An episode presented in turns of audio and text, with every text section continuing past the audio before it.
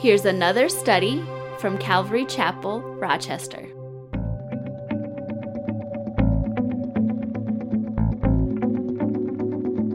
If you have your Bibles, you want to go ahead and turn to um, Hebrews chapter four.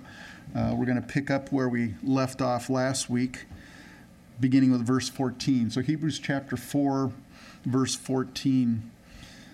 Last week we talked about jo- uh, Joshua. I was going to say Josiah, that's the name of my grandson. Uh, we were talking about Joshua, and really when we're talking about Joshua, it's, we're, we're really speaking about the Old Covenant and how Joshua of the Old Covenant, you know, the literal man that that uh, succeeded Moses, he was he brought the people into the children, uh, brought the children of Israel into the Promised Land, and yet, as we find out, as we read last week, he was unable to give them that rest that God had wanted for the children of Israel. In fact, in verse eight of chapter four, it says, "For if Joshua had given them rest, then he would not afterward have spoken of another day." And yesterday, or last week, we were talking about God's rest. And uh, God's rest in salvation, God's rest in submission. And so Joshua, the Old Covenant, speaking of the Old Covenant, unable to bring the children of Israel to that place of rest. Well, we found out last week that Joshua is the Hebrew name. Uh, the Greek name is Jesus, Yeshua Mashiach, and Joshua of the New Covenant, Jesus Christ our Savior, he is able to give us that complete rest. He is able to bring us into that place of God's rest. We also talked about the fact that Moses, and Moses, when you think of him, he represents the law. He was unable to bring the children of Israel into the Promised Land. And this week, what we're going to be looking at this morning is the Levitical priesthood. The priests that descended from Aaron, who was Moses' brother, they were unable also to bring the children of Israel to that place of God's complete rest.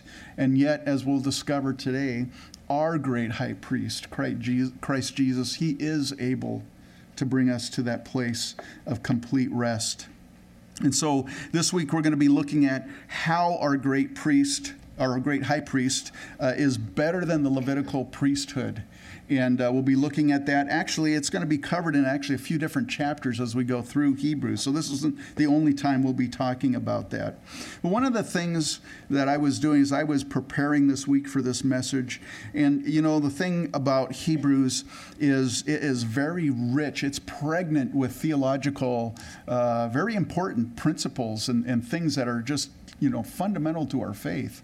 And so, uh, you know, as as I usually do when I'm I'm I'm studying this, the, you know, in preparation for a Sunday, I'm praying, saying, "Lord, show me, give me some, give me some application," because you know I could fill your head with knowledge and information, and that's great. It's good to know how Christ is better than our high, than uh, the Levitical priesthood, but the real issue is how does it affect me?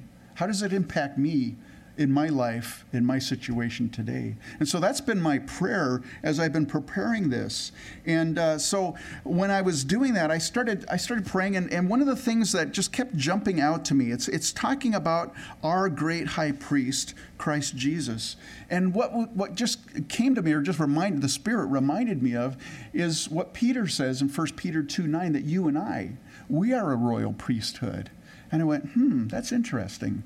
So if I look at the qualities or the things that our great high priest does, I thought, wonder if maybe that's something that we as priests should emulate, because we want to emulate Christ Jesus. We want to be like Jesus.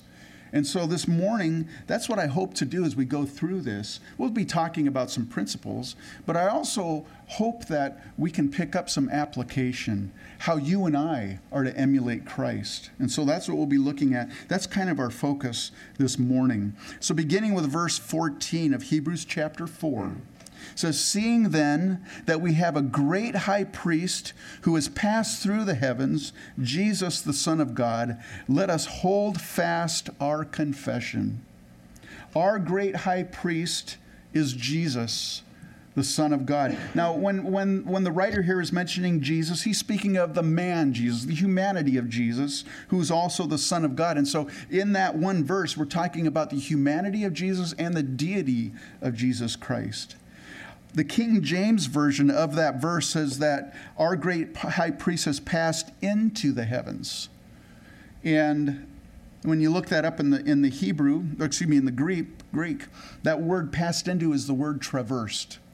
And what that means is he's he's passed through or passed over or passed to. And so what is he passed into?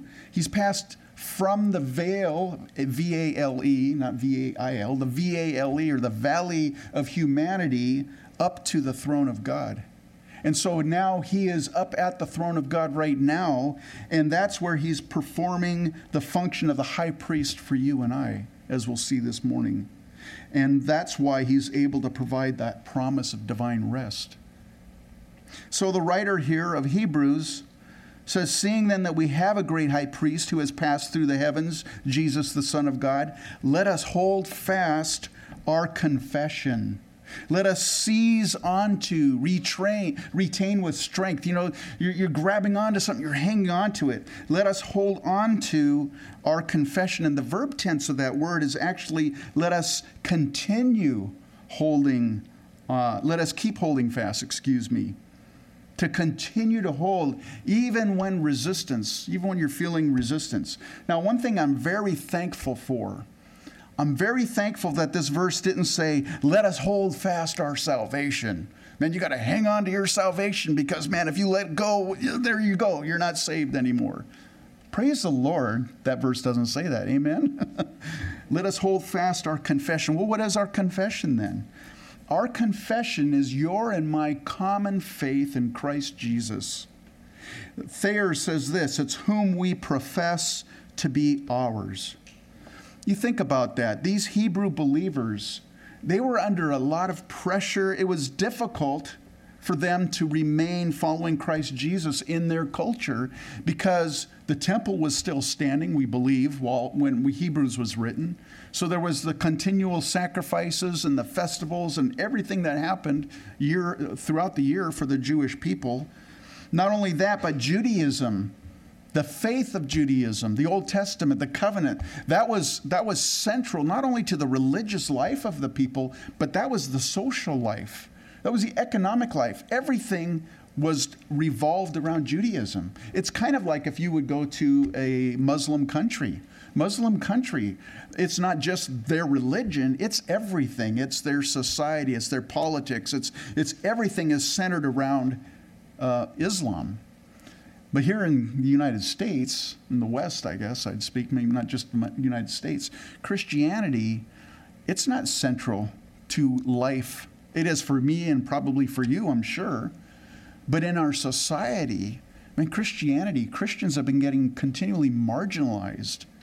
You know, they don't want to hear about Christ in society. You can work a job and you can either be a Christian or not be a Christian, and it shouldn't, and it usually doesn't affect your job, right? It doesn't affect your work. They're not going to say, well, you're a Christian, we can't hire you.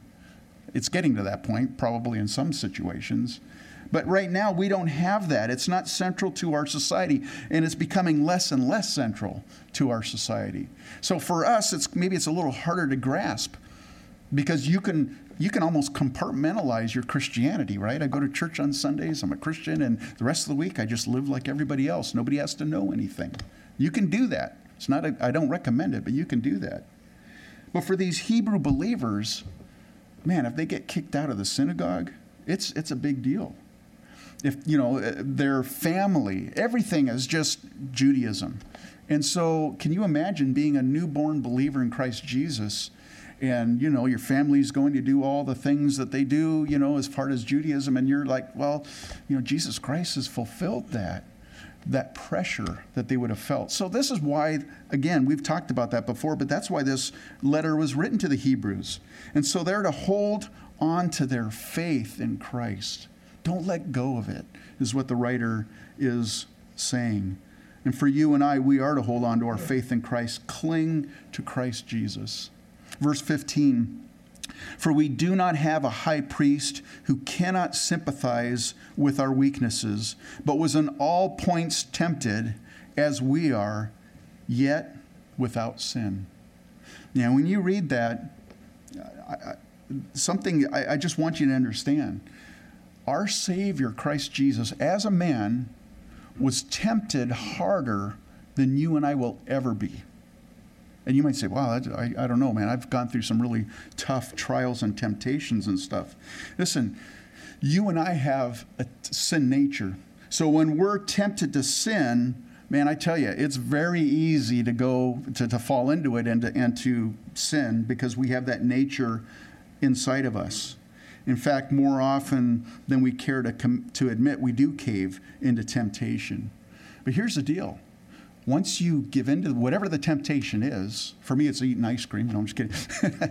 But whatever it is, whatever your temptation is, once you give in to it, that pressure, it's kind of like relieved in a sense because you've given into the temptation. You no longer have that driving pressure. You know what usually happens then is now you've got conviction. You've got remorse. You feel guilty. There's shame for whatever you've done.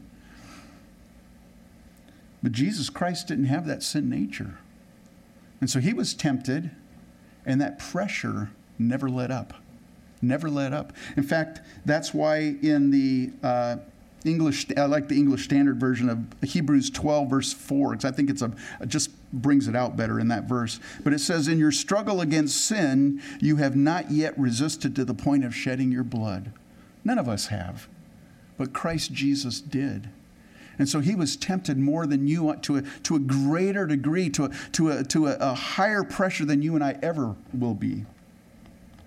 And so as a result of that, when you and I go through difficulties, when we're tempted, man, Christ Jesus understands. He, he knows because he endured greater than you ever will endure. So he understands what you're going through. And you can go to him and, and receive that strength that you need to resist those things. But what's the application for you and I? The King James Version of that verse says, for we do not have an high priest which cannot be touched with the feeling of our infirmities. I kind of like that. What, is, what, what does that mean? That means he's not out of touch with you and I. He's not out of touch with us and our weaknesses. And so here's the application. Are we out of touch with others around us? You ever heard that phrase, walk a mile in their shoes? I've heard that before. Walk a mile in someone's shoes. You know, there's two ways to receive that. When I said, hey, walk a mile in someone's shoes, the one response is, man, amen, Pastor. I wish people would walk a mile in my shoes and understand what I'm going through. But if that's your, if that's your reaction, you're kind of missing it. Because the point is, and what I'm trying to say is the response should be, Lord, give me a heart of understanding for other people. I understand what they're going through. Understand their weaknesses. Lord, show me. I like what Steve Martin was quoted as saying. He says, before you criticize a man, walk a mile in his shoes. That way, when you do criticize him, you're a mile away and you've got his shoes. I was thinking about it. That's that's pretty good. That's some good advice. I like the way, you know, I could think, I could imagine if Cy Robertson, you know, Uncle Cy from Duck Dynasty, if he had said that, it would have been like, hey, before you criticize a man, walk a mile in his shoes. Hey, that way when you do criticize him, you'll be a mile away and, hey, you'll have his shoes, Jack. I like Duck Dynasty, sorry. But really, you know, we want people to understand us, right? We want we want them to know, man, you, you don't understand what I'm going through. We want people to understand us, but how much more should we understand and make that same effort to understand others? Well, Jesus Christ, our high priest, he understands. He's not out of touch with us. And so we need to remind ourselves, are we out of touch with other people? Verse sixteen, let us therefore come boldly to the throne of grace that we may obtain mercy and find grace to help in time of need. The verb tense there, it really means let us keep on coming to the throne of grace that we may find mercy and grace. And that uh, in time of need, it, it, it could be translated for well-timed help or just in the nick of time. Listen, the Lord wants you and I to approach him. He wants us to approach him. Even in our weaknesses, he wants us to approach him. He wants to extend mercy and grace to us, and he is always available for us. So as I'm thinking about our, my great high priest, and I think I'm a royal priest, I'm part of the royal priesthood, how do I apply that to me? Well, can people approach me for mercy and grace? And the first question is, are you approachable? Can people, can people come to you? Or do you give off this, this air or this personification that, man, you better not, you better have all your ducks in a row if you're going to talk to me? You know, are we approachable? And when people approach us, will they find mercy? You know, a simple definition of mercy, it's not giving people what they deserve. That's, that's what mercy is. It boils down to not giving them what they deserve. If someone approaches you, can you not give them what they deserve? When people approach us, will they find grace? Here's a very simple definition of that. It's giving people what they don't deserve. You and I, we don't deserve salvation, but we've been given salvation by grace through faith in Christ Jesus. You know, too often we cry out for mercy for ourselves, and yet we demand justice from other people. So are we approachable? And when people approach us, will they find mercy and justice? Moving on to chapter five, verse one. For every high priest taken from among men is appointed for men in things pertaining to God, that he may offer both gifts and sacrifices for sins.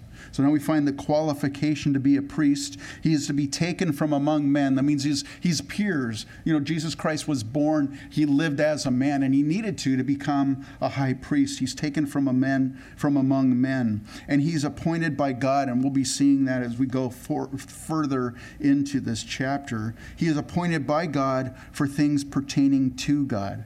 And what did the priest do? He offered gifts and sacrifices for sins. The priest basically was the link between man and God. That's what the priest's role was. The priest existed to open the way for the sinner to come back to God. You know, Job, going through such a terrible, terrible time in his life. You know, his family, his, his kids were, his children were killed. He lost all of his possessions. His wife, it seems like in scriptures, left him. Um, and then he started having, you know, all these physical ailments and all this stuff. And man, he was just crying out for a mediator. In fact, in Job nine, verse thirty-three, he says, "Nor is there any mediator between us who may lay his hand on us both." And yet that's exactly what Christ Jesus is for you and I. He became a man. He is our peer as far as his humanity is concerned. And the purpose was to be a mediator between sinful man and a holy God.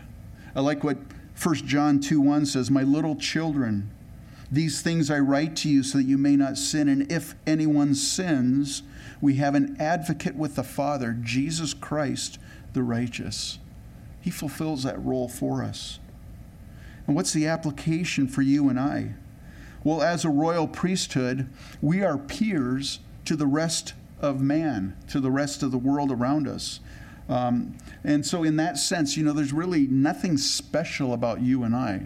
It's not like we're like we're we're better people, we're smarter, we're, you know, this or that. It's, we're not better. There's nothing special about you and I other than we have been appointed by God to serve others, on behalf of others.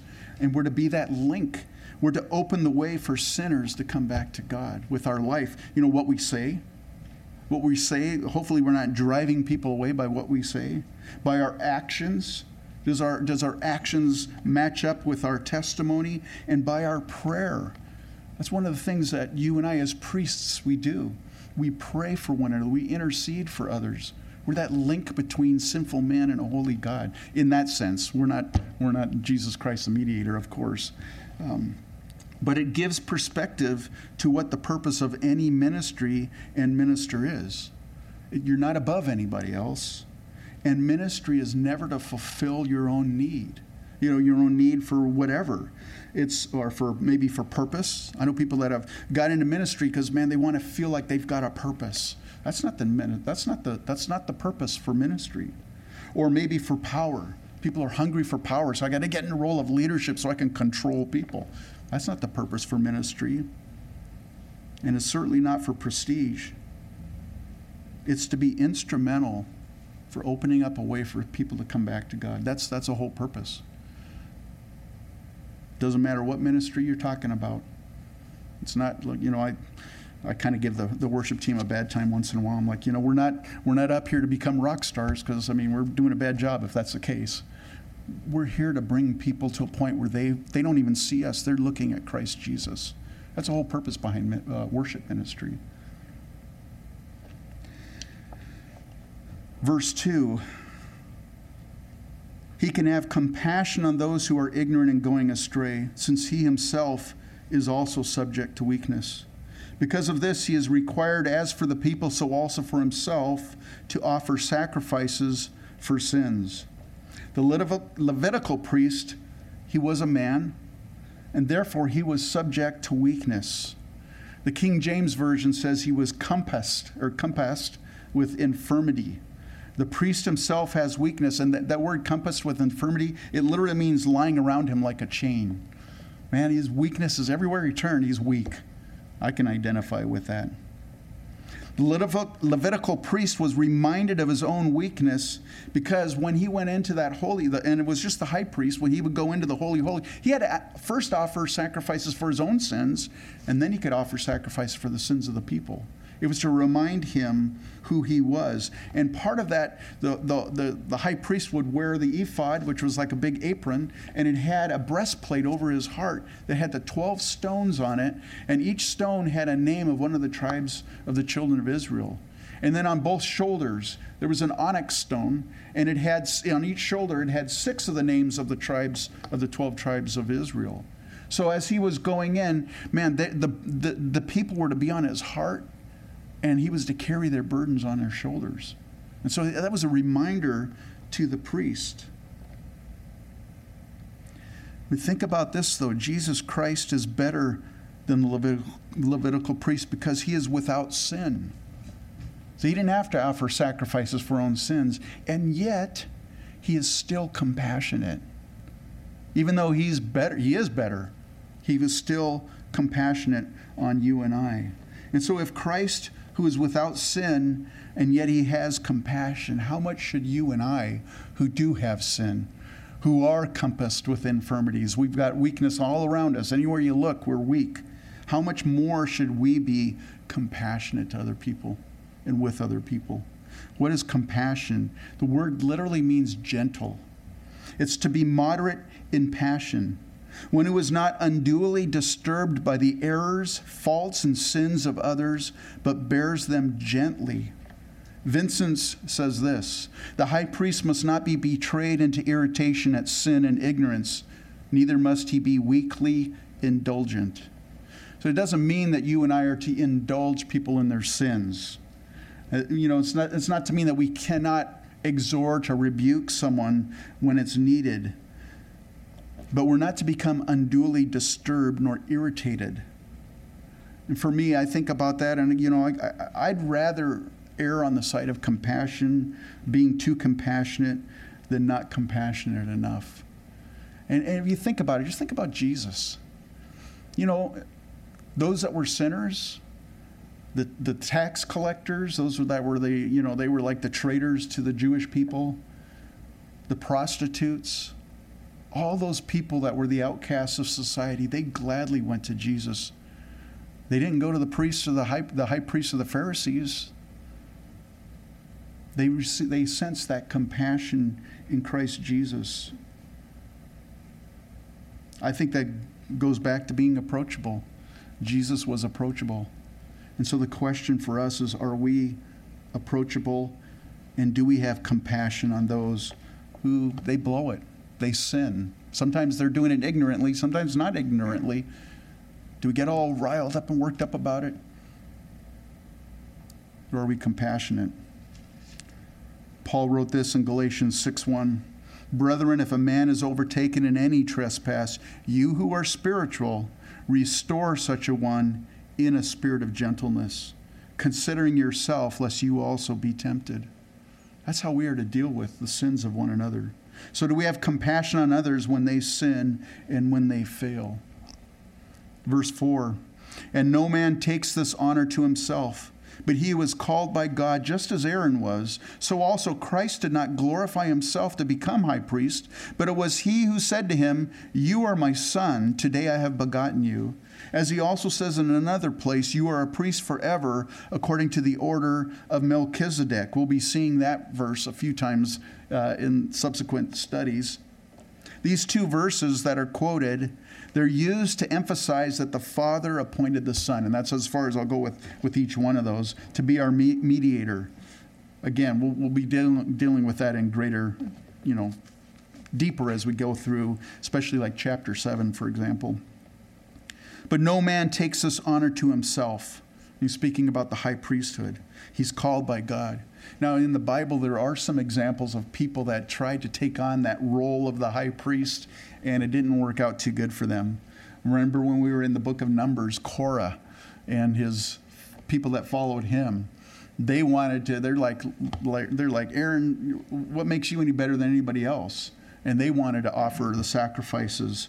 And he and his followers, they were Levites, which is the Levitical priesthood. They were of the priesthood family, but they had other roles to do. They were not the high priest. The high priest only was Aaron and his sons and his descendants.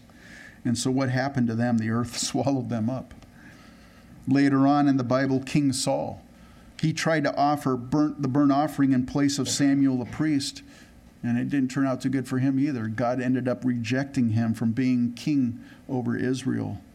And then even yet later on, King Uzziah tried to burn incense on the altar of incense in the holy place, and he ended up becoming a leper to the day of his death. Only the high priest whom God called could perform the function of the high priest. And then, you know, there's two errors that kind of people fall into regarding that. Some people think that they don't need Jesus Christ, their high priest. I can just approach God based on my own righteousness. Uh, that's what those guys tried to do. It didn't work out too good. We have to go through Jesus Christ, our high priest. That's one error. Another error is that people sometimes look to other men or man to function as a high priest. I think of those that maybe they worship the Pope. You know, it's like the Pope can do, he's he's our mediator. No, he's not. He's a man. There's only one mediator between man and God, and that's Christ Jesus, our Savior. You know, it's interesting. Christ Jesus is, was prophet, or is prophet, priest, and king. He fulfills all those roles. On earth, he was really fulfilling the role of a prophet because he was revealing God to man. That's, that, that's what he was doing in his earthly ministry. In heaven, now he's fulfilling the role of priest. He's mediating between man and God. And of course, when he returns, he'll be the King of Kings and Lord of Lords. So he fulfills all those roles. Verse seven, who in the days of his flesh, when he had offered up prayers and supplications with vehement cries and tears to him who was able to save him from death, and was heard because of his godly fear, though he was a son, yet he learned obedience by the things which he suffered. And having been perfected, he became the author of eternal salvation to all who obey him. That's kind of brings up some questions. Did Christ Jesus have to learn to be obedient? It's like, was he disobedient and he had to learn to be obedient? Was he imperfect prior to his suffering? Because that's, you read that and go, man, it's, yeah, what do you mean he was made perfect? The answer is no. Jesus Christ was fully God and fully man without sin, the Bible tells us. He didn't learn or have to learn how to be obedient. But as God became a man, he learned what the human, or he experienced obedience from the human, from the aspect of humanity. That's that's really what it's saying. It, it completed his understanding so that he could identify with you and I that much better because he was a man and he learned obedience. So he didn't learn how to be obedient. He was perfect. But he experienced obedience out of his humanity. And he was perfected, and that word really means made complete, by experiencing human obedience and human suffering. And that's why he can fully identify with you and I as our high priest. That was God's purpose. So what's the application for you and I? I look at verse seven, and I think about that. Let me reread verse seven. Who in the days of his flesh, when he had offered up prayers and supplications with vehement cries and tears to him who was able to save him from death, and was heard because of his godly fear. And I think what the writer is speaking about is that time at the Garden of Gethsemane. Now, Christ Jesus was a man of prayer. You read that throughout the scriptures. He would go off and pray early in the morning. He's always praying before he did anything. But I think this is specifically speaking to the to what's recorded in the Gospels when he was in the Garden of Gethsemane before his arrest, praying, praying with supplications, with vehement cries and tears. Now, the writer doesn't really tell us a whole, go into a whole lot of details about what that that that's, that experience was, but we do find that from the Gospels. In Luke twenty-two, verse forty-four, it says, and being in agony, he prayed more earnestly. Then his sweat became like great drops of blood falling down to the ground. What was he in agony over? Was it his fear of death and suffering? I don't think so. I mean, he was a man, so I can't, you know, I don't think that's what it was. What I think it was was that weight of sin. Who knew, he who knew no sin, the sin, your and my sin was being placed on him. And the weight of that, the weight of mankind's sin, humanity's sin, just, just crushing him. In fact, Gethsemane, it's, it's the place, the olive presses. It's what that name means, basically. And he was being squeezed and pressed. Uh, he had that weight of sin bearing down on him. I think it was also the break in fellowship that he would experience. Because if you think about it, the Father and the Son from eternity past up until that point had always been in perfect fellowship with one another. And now to think that at one point on the cross, that fellowship was going to be broken. The weight of that. I think that was one of the aspects of it. And then being forsaken of the Father's, being forsaken so that you and I wouldn't ever be forsaken. I think that's what he was in agony over. It says that the Father was able to save him from death, and he was heard because of his godly fear. Did the Lord answer his prayer? Now, some people say yes, and they say why? It's because he was really praying that the Lord would save him from out of death. And if that's true, then yes, he was saved from out of death because he rose again from the dead. So in that sense, yeah, maybe the Lord did answer his prayer. That's someone's opinion. It's not necessarily my opinion. Because I look at Matthew twenty-six, verse thirty-nine. It says, he went a little farther and fell on his face and prayed, saying, "O my Father, if it is possible, let this cup pass from me. Nevertheless, not as I will, but as you will." You know, our redemption, it wasn't possible any other way, by any other means. That phrase that some people say, well, all road, you know, there's many roads that lead to God. It's not true. In fact, can you think about it? Just think, think about that for a moment. The Father sending his Son to become a man, to live like you and I live, to die on the cross for sins that he never committed, to be beaten and battered and the flesh torn off his skin and, and, and crucified, that horrific execution that he did.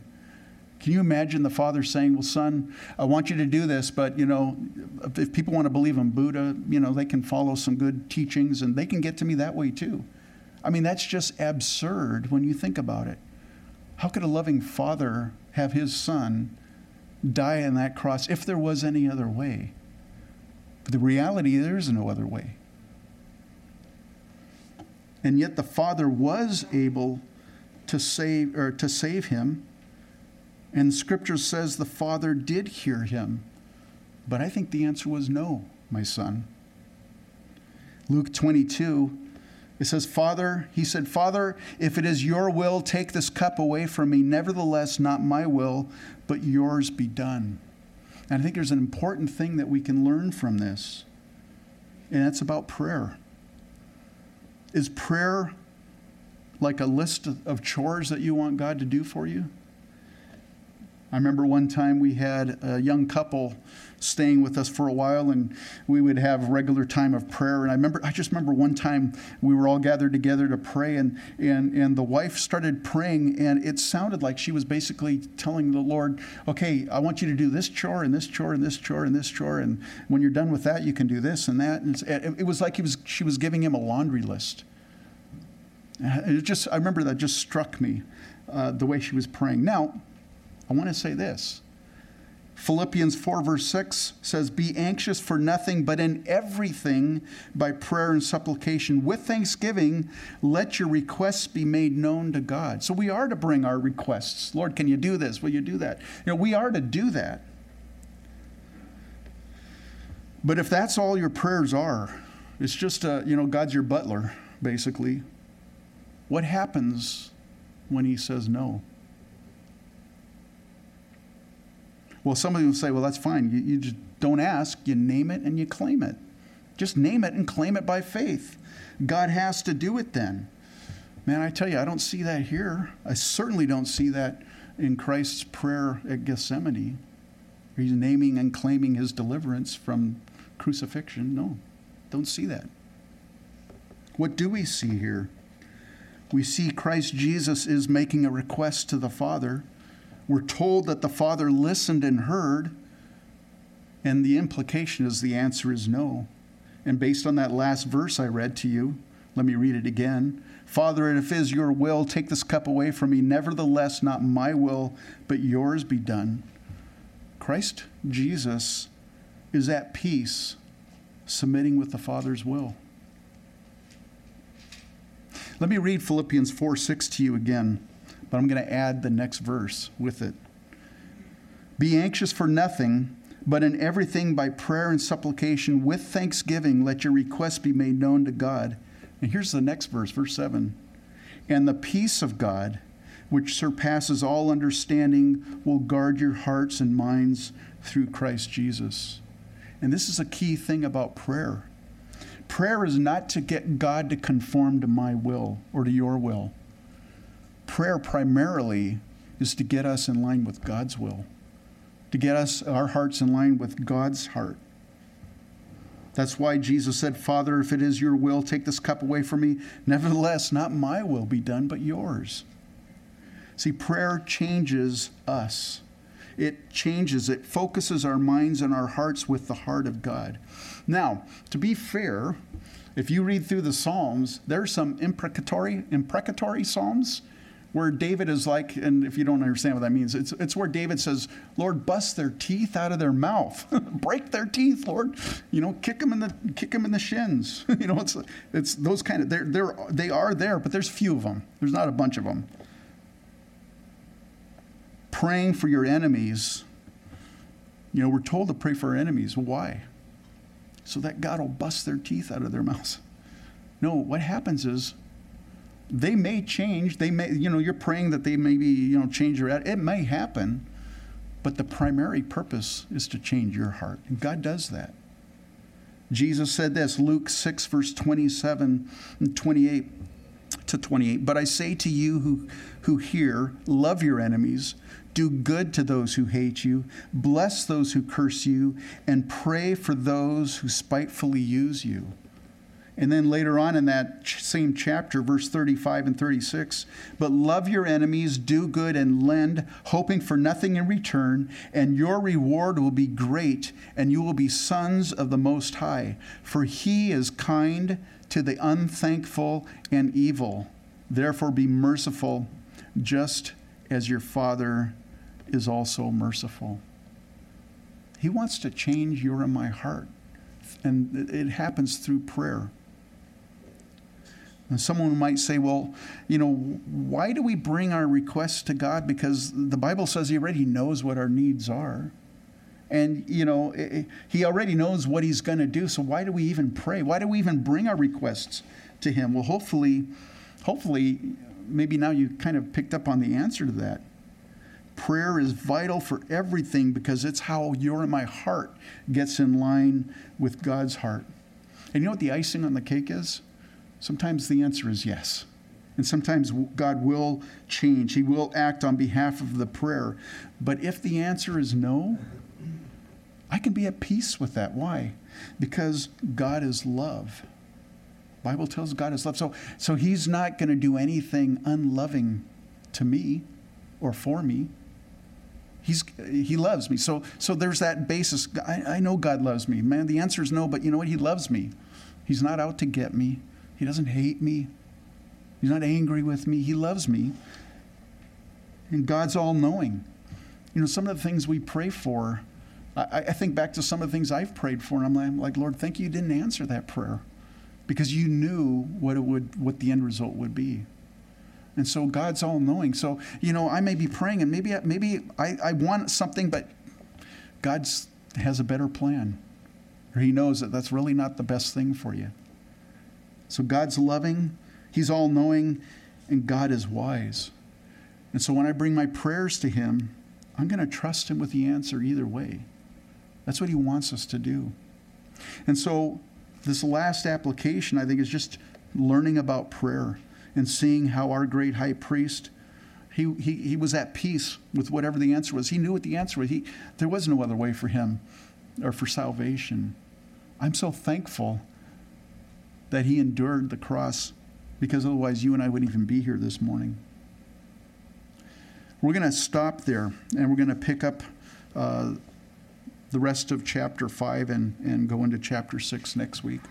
So I encourage you, maybe this week, read ahead and do a little praying and studying yourself, and you'll just get that much more out of the study next week. Um, why don't I have the worship team coming up here?